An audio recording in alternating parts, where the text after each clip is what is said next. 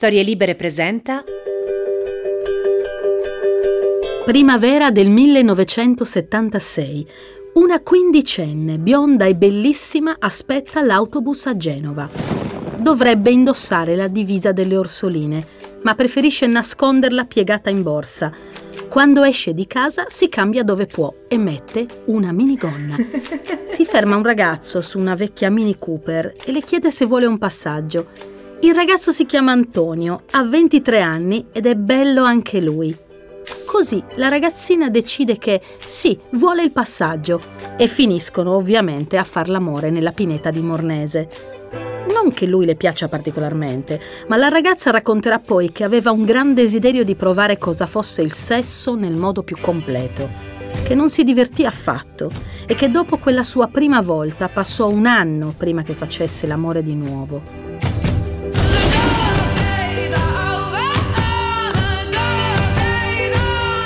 La ragazzina bellissima e Antonio non si rivedranno più e a lui farà un certo effetto, qualche anno dopo, sapere di essere stato il primo uomo di Moana Pozzi. Benvenuti a Morgana, la casa delle donne fuori dagli schemi.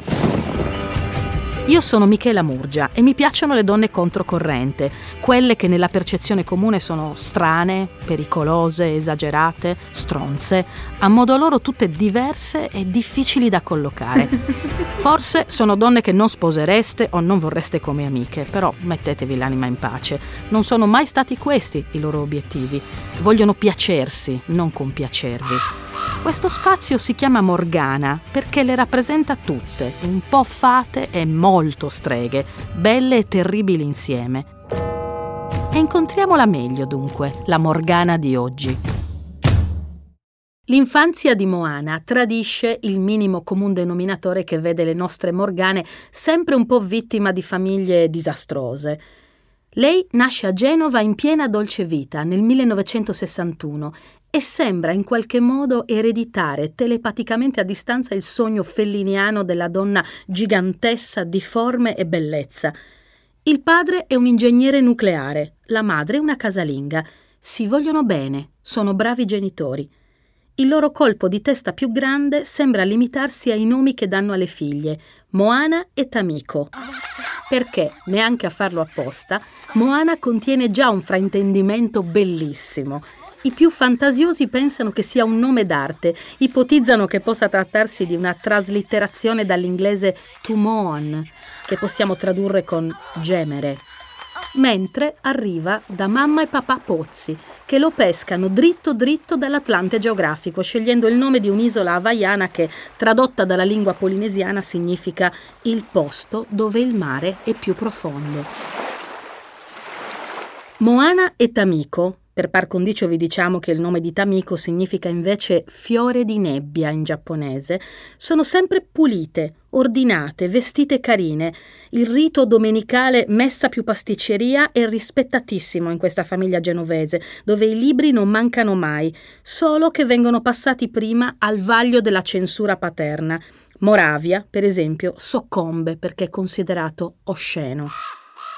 L'accoppiata Orsoline e Conservatorio è di quelle che solitamente producono reazioni molto interessanti. E infatti Moana, a 13 anni, quando va al mare con la scuola, si porta una Polaroid per farsi fotografare dai compagni a seno nudo, perché adora farsi guardare. I suoi non la fanno uscire la sera, terrorizzati da questa figlia che è una bomba a orologeria. Lei scappa dalla finestra, ruba i giornaletti porno al nonno, li studia con il fidanzato più grande e imita le pose, ma il fidanzato si prende paura. Moana si scoccia e appena compiuti 18 anni scappa a Roma. Racconterà: fino all'età di 13 anni non ho mai provato sentimenti nei confronti di Dio, se non una grande paura dei suoi possibili castighi. Quando ho avuto le prime esperienze sessuali ho sentito che non c'era niente di male, non provavo sensi di colpa e non capivo perché Dio avrebbe dovuto proibire di fare l'amore. Sono cresciuta e adesso credo in Dio senza più superstizioni. I comandamenti che rispetto sono: non avrai altro Dio all'infuori di me, onora il padre e la madre, non uccidere, non rubare. La Roma in cui arriva Moana nel 1979 è decisamente diversa da quella di oggi. La pornografia e il desiderio sessuale, soprattutto quello femminile, sono considerati una malattia e in quanto tali devono essere curati o, se proprio non si riesce, nascosti e praticati nella carboneria più assoluta. La morale cattolica è fortissima e tutta a sfavore delle donne. Ricordiamoci che solo nell'agosto dell'81, per esempio, viene abrogato il delitto d'onore, con cui il marito o un parente che assassina una donna colpevole di adulterio se la cavava con una pena tra i 3 e i 7 anni di reclusione.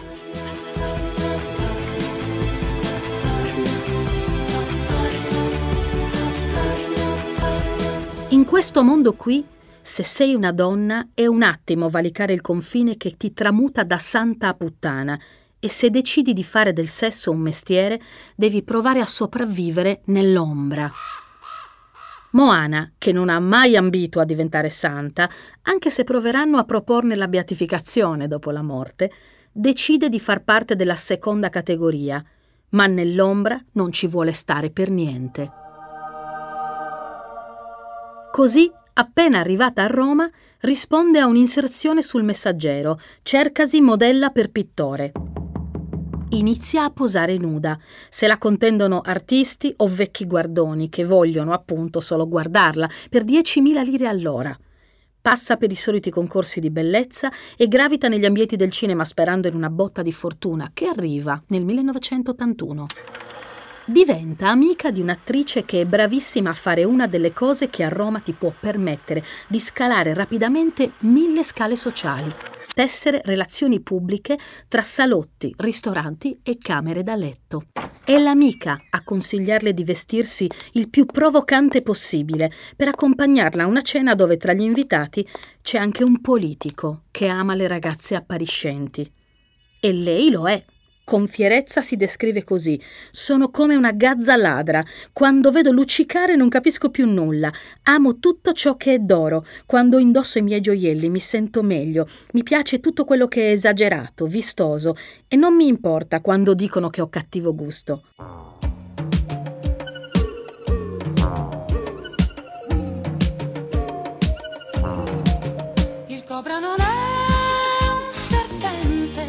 Dopo cena il politico, che nel libro che pubblicherà Moana definirà il segretario di un partito di sinistra, la invita a bere qualcosa in albergo. Diventano amanti fissi. Il politico le fa fare un servizio per Playmen e la aiuta a infilarsi catodicamente nelle case degli italiani come conduttrice di una trasmissione Rai che, per ironia della sorte, è per bambini, condotta da Bobby Solo. Dal programma viene licenziata quando, poco dopo, si sparge la voce che sotto lo pseudonimo di Linda Everett ha girato il suo primo film porno, Valentina, ragazza in calore.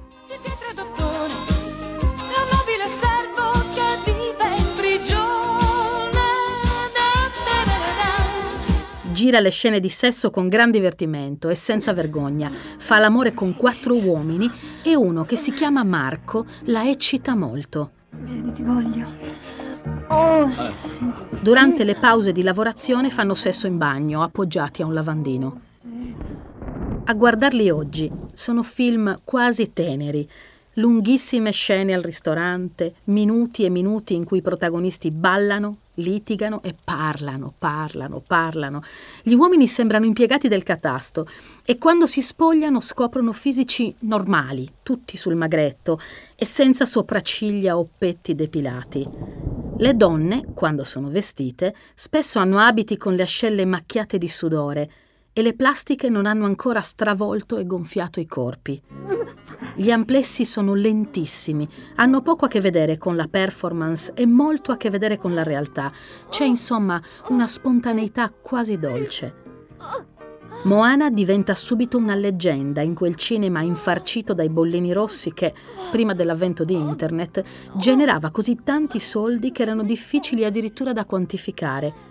Con l'home video entra nelle case di milioni di italiani, alimentando un business stimato sui 50 miliardi di lire.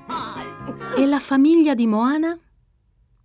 I genitori fanno di tutto per impedirle di proseguire la sua carriera. Prima non le parlano, poi si offrono di pagarle un corso di recitazione purché abbandoni quella strada. Ma lei tira dritto e anzi fa venire voglia anche alla sorella Tamico di tentare la stessa strada. Diventerà Baby Pozzi con minor fortuna della sorella. Alla fine i genitori si rassegnano, mentre Moana alterna i film porno ad altri che la fanno uscire nuda dalla vasca di Manuel Fantoni nel film di Verdone Borotalco o finire in Ginger and Fred di Fellini. The new film by Federico Fellini, Ginger and Fred.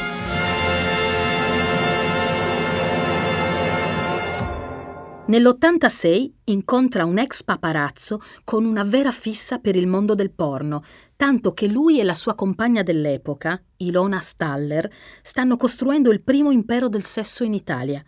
L'ex paparazzo si chiama Riccardo Schicchi e Moana entra nella sua scuderia di porno dive, dicendo: «La gente vive male la propria sessualità. La vera perversione è la routine, l'abbrutimento nel lavoro quotidiano». La pornografia invece esalta il lato oscuro del desiderio.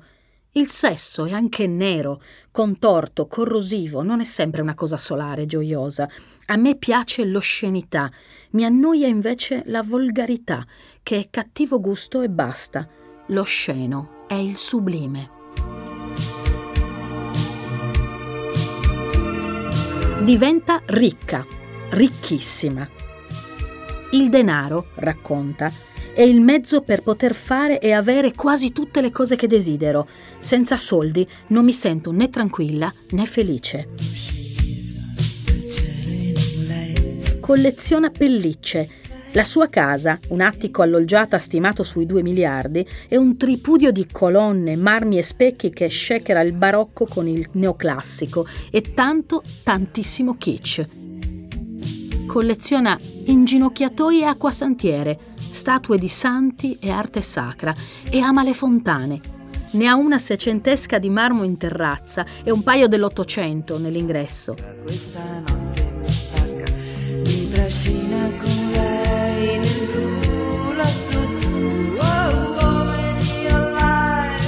Dorme in una stanza tutta rosa con letto a baldacchino Luigi XVI. Il bagno, l'ambiente per lei più importante, è in marmo nero e oro e carico di specchi e conchiglie.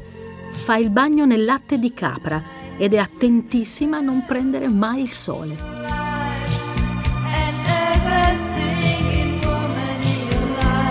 Nel frattempo non sbaglia un colpo, raggiungendo l'apoteosi con Schicchi e Cicciolina quando nell'86 porta al Teatro delle Muse di Roma uno spettacolo che è entrato nella leggenda del porno. Si chiama Curve Deliziose e dire che è d'avanguardia è davvero dire poco. Lo spettacolo funziona così. Moana e Cicciolina interrogano il pubblico, ovviamente in massima parte maschile, sul sesso. Lo fanno mentre si spogliano, poi Moana va a sedersi su una poltroncina in raso bianco e comincia a masturbarsi. Nel frattempo, chi tra il pubblico ha dato le risposte più interessanti viene invitato a terminare con la bocca ciò che Moana ha cominciato. E da lì è standing ovation. Ovviamente la denuncia per atti osceni in luogo pubblico scatta a nemmeno un mese di spettacolo in cartellone, ma in quelle 3 settimane di repliche Moana è diventata la regina del porno e del popolo. Moana Pozzi è la donna più bella del mondo, così noi a Roma la conosciamo, è un personaggio che credo che sia decisamente per il pubblico italiano un pezzo di bellezza non indifferente, che è stato apprezzato il nudo, non è stato condannato, quindi Moana per tutta l'Italia potrà provocare col suo nudo coraggioso e no, speriamo non potrà essere più condannata perché esiste di più. Fa servizio di pubblica utilità, inneggiano i suoi difensori, permette anche a uomini ai margini della società di desiderarla e averla. Il teatro è pieno di disabili, anziani, immigrati. Tutti vogliono anche solo guardare Moana, la rivoluzionaria. Il salto mortale di passare da Curve Deliziose al pomeriggio televisivo su Rai 3, dove conduce con Fabio Fazio il programma per ragazzi Jeans, solo lei poteva immaginarlo e farlo. La Federcasalinghe la costringe a ritirarsi. La motivazione: non vogliamo che i nostri soldi versati per il canone servano all'utilizzo di simili personaggi. Per quanto famosa, una pornostar non è mai realmente accettata dai ben pensanti. Ma per Moana è un colpo di fortuna.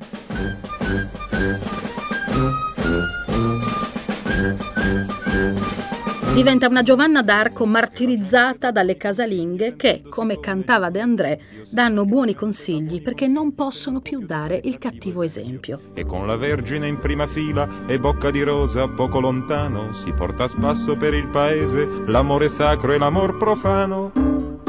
Passano pochi mesi e Antonio Ricci la chiama a far parte di un programma di satira, Matrioska, che susciterà infinito scalpore senza essere in realtà visto da nessuno. La prima puntata registrata verrà infatti bloccata a poche ore dalla messa in onda prevista. Ricci si porterà però Moana ad Araba Fenice, dove finalmente ce la faremo a vederla nuda. Le comari del paesino gridano ancora allo scandalo, ma ormai Moana è la paladina erotica di ogni italiano e diventa un personaggio nazionalpopolare con una pletora di intellettuali, scrittori e giornalisti pazzi di lei. Con la sua spregiudicatezza diventa paradossalmente l'icona di un nuovo modello di femminismo. Non ci faremo molte amiche spiegando il perché, ma è con le sue stesse parole che forse è meglio dirlo. Le femministe, quelle stupide, mi accusano di essere una donna oggetto perché nel mio lavoro di pornostar mi presto a tutte le fantasie sessuali degli uomini, che poi sono anche quelle delle donne. Io invece non mi sento usata e mi piace rappresentare il sesso in tutte le sue forme. Per me la donna oggetto è la casalinga che lava, cuce, stira e cucina per la famiglia, molto spesso con poche gratificazioni. Come darle torto? E lei si dona, con i suoi abiti che sembrano usciti dai sogni a fumetti che hanno generato Jessica Rabbit, un sorriso disarmante e una capacità d'argomentazione di una nobildonna abituata ai migliori salotti. Il tutto, ovviamente, si tramuta in valanghe di ascolti. Moana Pozzi! In una trasmissione di Pippo Baudo riesce a disinnescare le signore in tailleur che le avevano preparato un processo morale.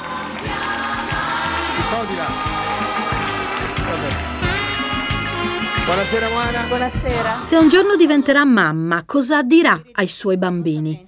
Le domandano e lei risponde: proprio per questo motivo penso di non averne, perché ecco, far nascere una persona e poi dovergli far accettare certe scelte credo che non sia giusto, quindi probabilmente non avrò più. Moana sorride e abbassa gli occhi. Le signore in tailleur applaudono commosse. Ha vinto lei. Racconta a Marzullo di fare una vita ritirata, di avere pochi, anzi pochissimi amici e che le piace stare sola. Io non ho rapporti con gli altri, pochissimi, avrò 5 amici. Legge molto, dall'un tempo vietato Moravia a Edgar Allan Poe, passando per Anaïs Nin e Marguerite Yourcenar. Dice che i suoi fidanzati sono gelosi, che sempre le chiedono di smettere con la pornografia, ma purtroppo per loro non ha mai pensato di rinunciare a qualcosa che la fa sentire sicura. Quando Marzullo intigna e le domanda se prova vergogna a fare il suo lavoro, lei risponde serafica: provo vergogna solo se mi vedo un difetto, non certo per il nudo, sono un'esteta assoluta, non sopporto di vedere una cosa fuori posto. Nell'87 comincia anche la sua carriera politica. Si presenta alle elezioni con il Partito dell'Amore. Il Partito dell'Amore si presenta per la prima volta ad elezioni politiche. Il suo simbolo è il volto di Moana Pozzi. Moana Pozzi, diva porno. Da quando si interessa di politica? Ma io ho sempre fatto politica con i miei spettacoli, da sempre, perché i miei spettacoli per me non sono mai stati soltanto un modo per per esibirmi o per guadagnare denaro, ma è sempre stata una forma un po' di protesta contro la mentalità borghese della gente, che mi ha sempre infastidito fin da quando avevo 14 anni, quindi in memoria di quello ho continuato a portare avanti il mio discorso, e facendo gli spettacoli e facendo i film, volevo mettere la mia popolarità al servizio di cose che mi sembrano importanti. L'abolizione della censura e la libertà del piacere sono tra le priorità del partito. Tra le sue battaglie ci sono la riapertura delle case chiuse e la creazione di parchi dell'amore. Io penso, prima di tutto, bisogna abolire questa stupidissima cosa della censura, questi articoli 527 e 528 del codice penale sul comune senso del pudore, che sono veramente stupidi. Poi l'informazione sessuale, che è una cosa importantissima, perché la sessualità è l'energia vitale, la cosa che spinge le persone. In assoluto è la prima cosa, le persone che hanno una sana educazione sessuale crescono meglio, lavorano meglio, vivono meglio. L'operazione fallisce, ma il suo tasso di popolarità è alle stelle. Nel frattempo, il mondo immaginato da Moana e Schicchi diventa a poco più reale. Le donne cominciano a dire scopare come gli uomini, invece di fare l'amore. Finalmente non si vergognano più a parlare di puro desiderio sessuale, senza il bisogno di giustificarlo con parole d'amore. E a missione raggiunta, Moana può finalmente fare una cosa romantica. Nel 91 si sposa, a Las Vegas, con Antonio Di Cesco, il suo ex autista, e scrive La filosofia di Moana, un libro memoriale entrato nella leggenda, dove assegna pagelle alle qualità amatorie di attori, comici, sportivi, intellettuali, cantanti e anche qualche politico della Prima Repubblica. Se lo stampa a proprie spese, perché nessuna casa editrice lo pubblica, hanno tutti paura delle denunce che possono fioccare. Alla presentazione Moana accoglie giornalisti in culotte e reggiseno di paillette nere sotto una vestaglia di seta nera lunga, stretta in vita da un solo bottone. Si parla solo delle fantomatiche pagelle sulle performance sessuali. In moltissimi sono preoccupati di essere rimandati.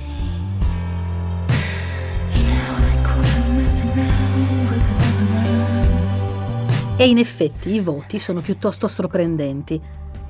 Beppe Grillo è promosso con un 7. Anche Moana inciampa nel cliché dell'uomo che la fa ridere, ma aggiunge: a letto ci sapeva fare ed era dolcissimo. A Falcao va decisamente male, si prende un 5, mentre Marco Tardelli si guadagna il punteggio più alto di tutti, un 8 pieno. Bene Luciano De Crescenzo, 7. Nella sufficienza Massimo Troisi e Massimo Ciavarro. Senza voto Robert De Niro, in Italia perché stava girando C'era una volta in America, che rimane a bocca asciutta perché lei gli preferisce l'amico Harvey Keitel. Su Roberto Benigni c'è forse il racconto più divertente. Moana si infila con un'amica nel suo letto mentre dormiva. Lui è lì, rannicchiato come un pulcino, con canottiera di lana, mutande e calze, e scappa dall'agguato iniziando a correre per tutta la stanza gridando «Ma io mi vergogno!».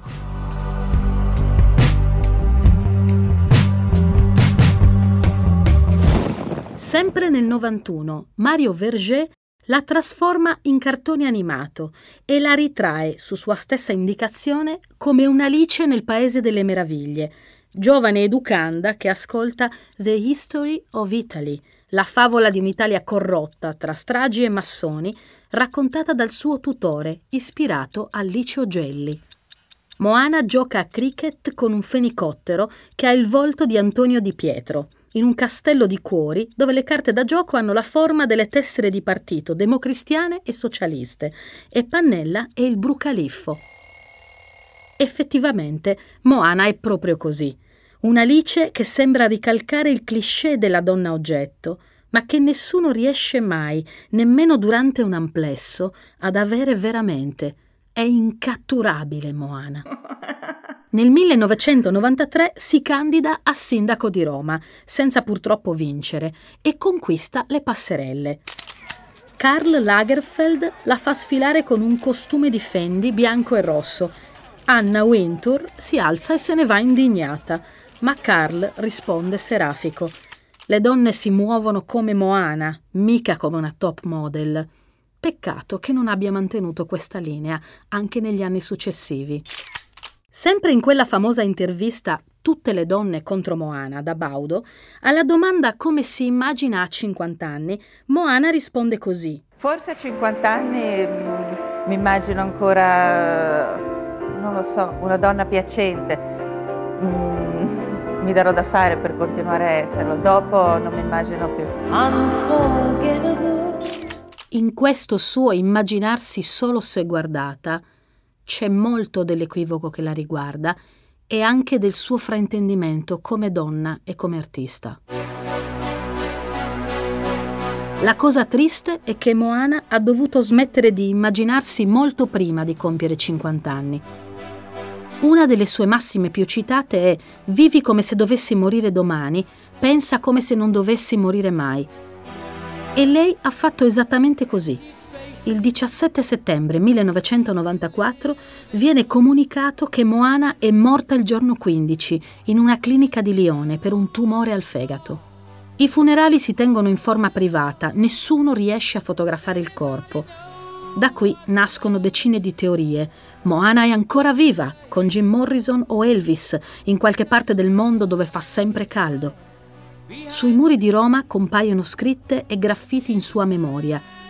Per i complottisti, Moana è stata uccisa da qualche potente, forse dai servizi segreti perché sapeva qualcosa di inconfessabile, proprio come Marilyn.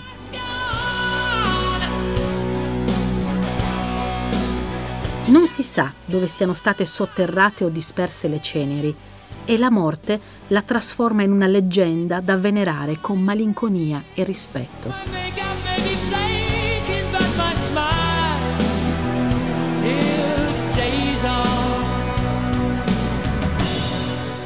Nei mesi precedenti la scomparsa, scopriamo che aveva iniziato un percorso quasi mistico e spirituale.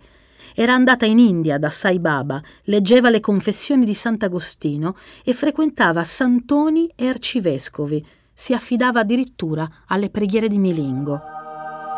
L'attico, i gioielli, ciò che resta dei suoi conti in banca, i proventi del suo lavoro, tutto, insomma, viene devoluto, secondo le sue disposizioni, alle associazioni che si occupano della ricerca contro il cancro. I misteri e gli scandali su di lei non finiscono, anzi aumentano con il passare degli anni. Nel 2016 la Disney ha in fretta e furia cambiato il nome dell'eroina del film Oceania, figlia del capo di un villaggio della Polinesia, da Moana in Vaiana, per non evocarla. Ogni tanto poi arriva qualche dichiarazione che spariglia e confonde le carte, come quella del fratellino Simone, che nel 2006 dichiara di essere in realtà il figlio di Moana, anche se poi è venuto fuori che potrebbe addirittura essere il nipote. L'ultima voce, infatti, è che sia figlio di Tamiko, che si è ritirata dal mondo del porno prima della scomparsa della sorella e ora vive in Francia, dove lavora come infermiera nel reparto maternità di un ospedale. Do il benvenuto a Francesco Malcolm, che è un attore pornografico, è stato per tanti anni una delle colonne della pornografia italiana e da una decina d'anni non lo fa più, fa il produttore, fa altre cose, però ha avuto anche l'opportunità nella sua vita di girare insieme a Moana l'ultimo film che Moana ha fatto prima appunto di morire. E non è però di lei che vorrei tanto parlare, quanto del fatto che dicevamo prima che le produzioni di quegli anni oggi ci sembrano quasi ingenue, perché prevedevano appunto una relazione esplicita, prevedevano dialoghi, prevedevano una trama, prevedevano una storia e a volte anche una produzione scenografica piuttosto impegnativa che andava molto al di là del semplice atto sessuale. E invece oggi, con l'avvento delle nuove tecnologie, internet ha cambiato tutto, anche nel modo di fruire il porno. Oggi è tutto più spezzettato, video di 3 minuti dove si vede soltanto l'amplesso, spesso neanche il volto ma direttamente le parti genitali, quindi tutto molto più ginecologico, molto più macelleria. Secondo te come è cambiato il modo di fruire il porno in questi anni che corrispondono a un'era geologica rispetto agli anni in cui Moana era una superstar?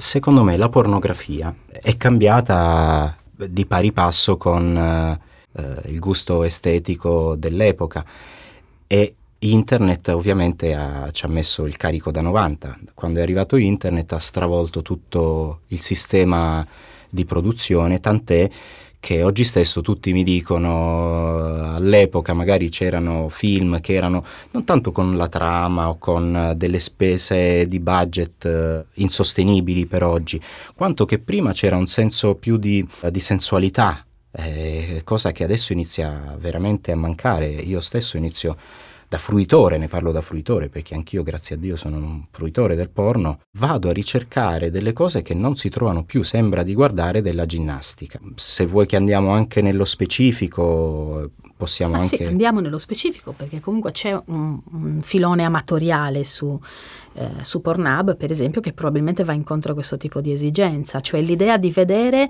sesso fatto da gente normale, ecco, perché quello prodotto invece in forma industriale sembra fatto da persone che non sono vere. Esattamente. Beh, io già all'epoca che facevo l'attore non guardavo i film miei, non guardavo i film con la storia, ma guardavo gli amatoriali, cioè andavo a cercare sempre quel senso di verità che poi è quello che a me personalmente ha sempre eccitato. Quindi che cos'è che manca nella pornografia professionale di oggi? La spontaneità. Ma secondo te che tipo di verità trasmetteva una figura come Moana per risultare così convincente, così incisiva nell'immaginario di un paese intero come il nostro? Forse sarò controtendenza, però non credo che Moana rispecchiasse un aspetto davvero erotico, così come... Cioè, adesso andando a rivederci un film di Moana, io non so se lo troverei così erotico come invece un altro tipo di scene. Cioè, sì, forse ti sto dicendo una cosa completamente assurda, ma conoscendo Moana, conoscendo i dietro le quinte, eccetera, devo dire che Moana non è che fosse così eccitata lì per lì quando faceva le scene. Dava l'impressione forse, ma da un punto di vista più personale, ma tecnico, mi sembrava piuttosto fredda. Cioè Moana è interessante in quanto ha rappresentato un simbolo di libertà sessuale in un periodo in cui potevi andare in galera se detenevi del materiale pornografico in casa, per intenderci. Se tu giravi con il giornaletto porno potevi passare i guai legali, no? Sì, è proprio per questo che noi ne abbiamo parlato oggi di Moana, proprio per questo suo rompere l'idea che la sessualità intanto non fosse delle donne. Però non mi stupisce questo che tu mi dici sul set, perché forse nella mia testa di persona che guarda dall'esterno il mondo del porno, sul set si recita, non è così strano che uno possa essere freddo, è più importante essere desiderabili piuttosto che desiderare. Esattamente, e quindi questo era diciamo proprio il caso di una persona che costruisce a tavolino il suo personaggio. Ripeto, io ho un estremo rispetto della figura di Moana, però ne parlo da tecnico, da persona, da addetto ai lavori. Mi ha sempre dato l'idea, sia lei che altre sue colleghe che venivano dalla scuderia di Schicchi, cioè la Diva Futura, che era un'agenzia, e quindi l'imprinting. Quindi Moana ha inventato il divismo nel porno. Direi Riccardo Schicchi in qualche maniera, sfruttando le qualità delle sue artiste. Cioè lui in qualche maniera era un deus ex machina che riusciva a imprimere con un solo sguardo, quindi senza aver bisogno di esprimere a parole, lo spirito di quella determinata attrice, di quel determinato personaggio, eccetera. Mi vengono in mente, non lo so, oltre a Moana, Cicciolina, mi viene in mente Ramba, per dire. Ramba era era una pornostar, ma era una dea guerriera. Non so di chi stai parlando. Va bene, era una che girava con le tette di fuori e con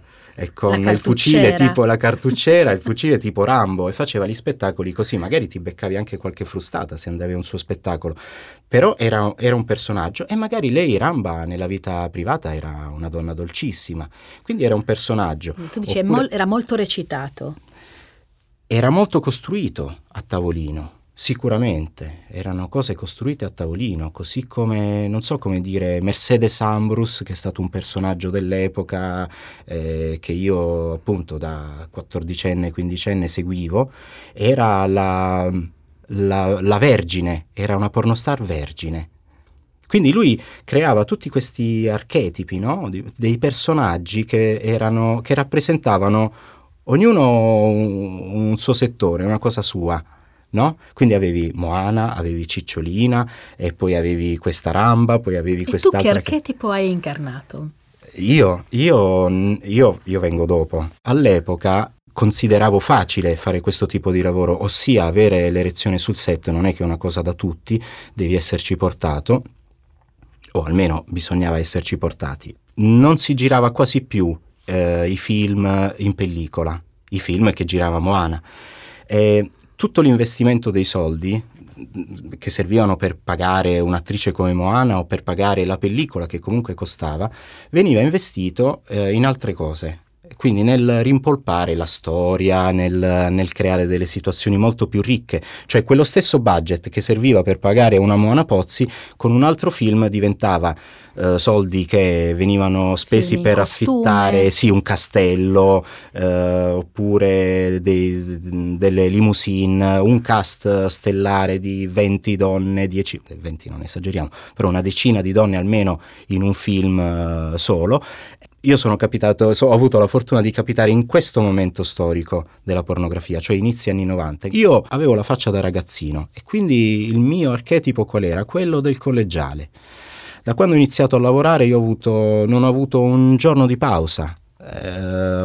Già dopo il primo anno sono iniziati ad arrivarmi premi da tutta Europa. Io ho iniziato a lavorare come un pazzo perché avevo il viso da ragazzino e quindi era facile in quel periodo in cui si creavano intrecci di storie particolari metterci anche il personaggetto del ragazzino. Io ero l'unico in quel momento e quindi giravo il mondo con questa faccia così un po' da culo e me la sono goduta, insomma, fino a che adesso non ho i capelli bianchi. Ogni tanto, per non dimenticarmi come si fa, faccio qualche scenetta, ma soprattutto, insomma, mi sono buttato nella produzione, perché credo che in qualche maniera bisogna riprendere quel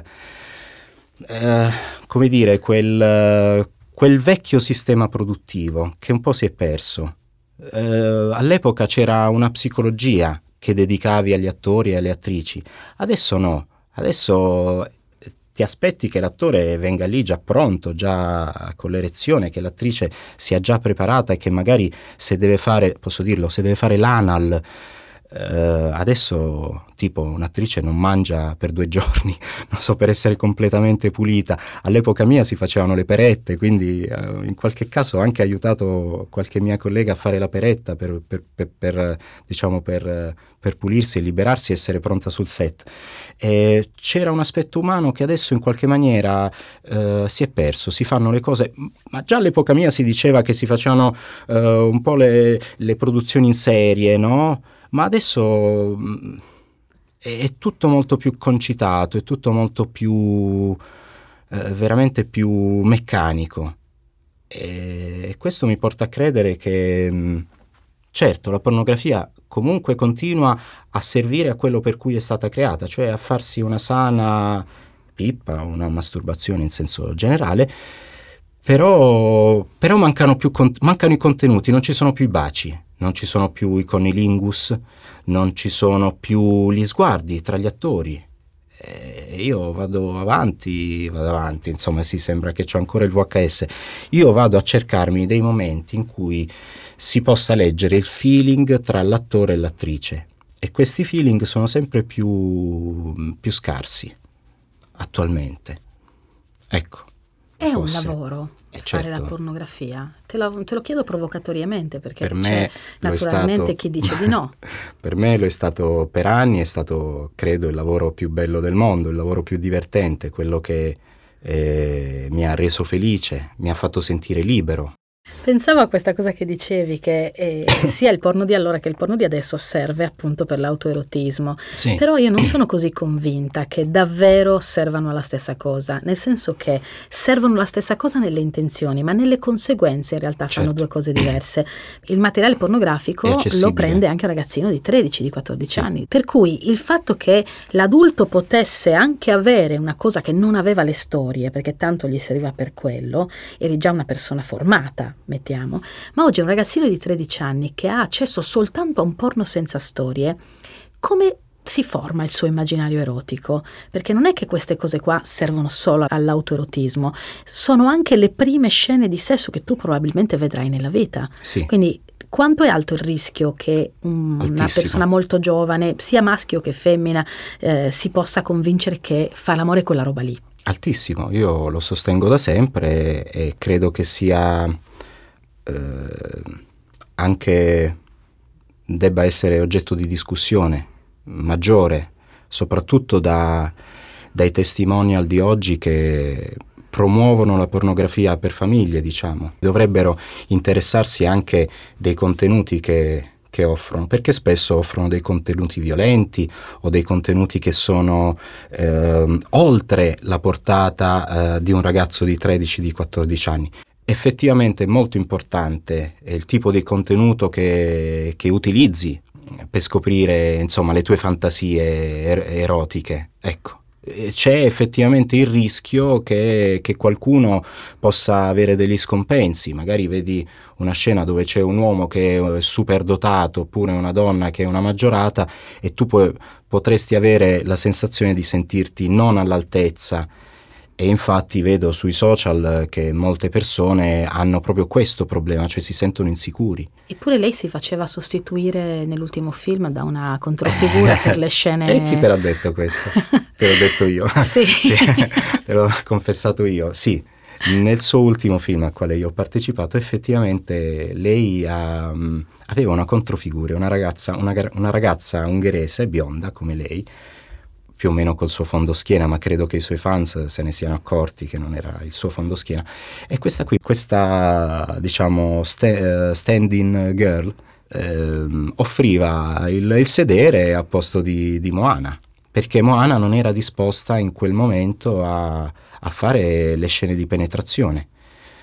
E poi, poteva permettersi anche di non recitarle. Ecco, è proprio questo il punto. Perché l'ha fatto? Non le piaceva più il sesso o perché poteva permettersi di farlo? Ecco, la domanda è, se puoi permetterti di farlo, forse non lo fai. E forse non lo fai. Forse a quel punto stai amministrando i tuoi beni, in quel caso. Moana faceva molte altre cose oltre al porno. Ecco, Moana Pozzi ha cercato di fare politica, ha cercato di produrre film tradizionali, sfruttando ovviamente il suo personaggio, è chiaro, non è che si metteva a fare Amleto, però insomma comunque erano film tradizionali, non si scopava più sul set, oppure ha tentato di fare la conduzione di programmi televisivi, cioè cercava di fare altro per essere considerata una donna a tutto tondo, non una semplice pornostar o una semplice puttana come probabilmente la ditavano all'epoca.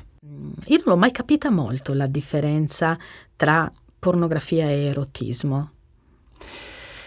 Credo che la differenza sia in quello che mostri e quello che non mostri. Cioè, se l'aspetto è, come diceva Moana, se la pornografia è oscenità, quindi tu devi mostrare più di quello che potresti raccontare con la fantasia. Quindi la differenza è sostanzialmente questa. Se tu mostri la penetrazione, il sesso, soprattutto il sesso maschile, poi in realtà, se mostri il sesso maschile diventa automaticamente pornografia. Non ci si interroga se quella cosa effettivamente è sensuale oppure no, oppure è volgare. Però potremmo fare lo stesso discorso della televisione. La televisione quanto è volgare e spesso è pornografica, quante volte mostra delle cose che potrebbero anche urtare il senso comune del, no? Questo dibattito tra cosa è volgarità e cosa invece è semplicemente esplicito è un dibattito aperto che da sempre sì, insomma, che nessuno ha ancora risolto. Sì. Io a modo mio me la sono risolta in questo modo, nel senso che sono convinta che l'erotismo chiami in causa la fantasia di chi lo guarda, mentre la pornografia imponga un immaginario fuori da ogni interpretazione. E in questo senso una è una fruizione attiva, se vogliamo, o comunque reciproca, relazionale, e l'altra è invece ti vede solo come spettatore passivo. Ti ringrazio molto.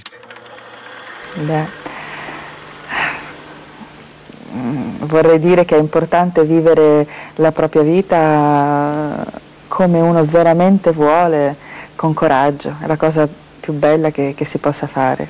E mando un grande bacio a tutti.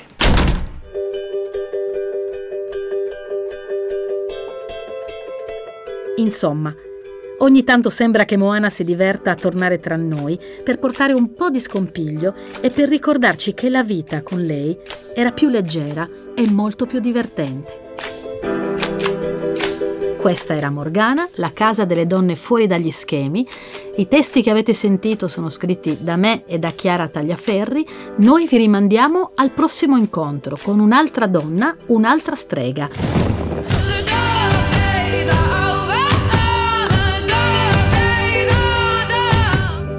Per sentire le puntate precedenti e quelle future, storielibere.fm.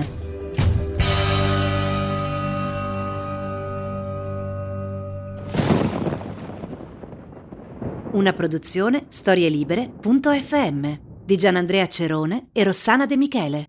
Coordinamento editoriale Guido Guenci. Post-produzione audio Era Zero.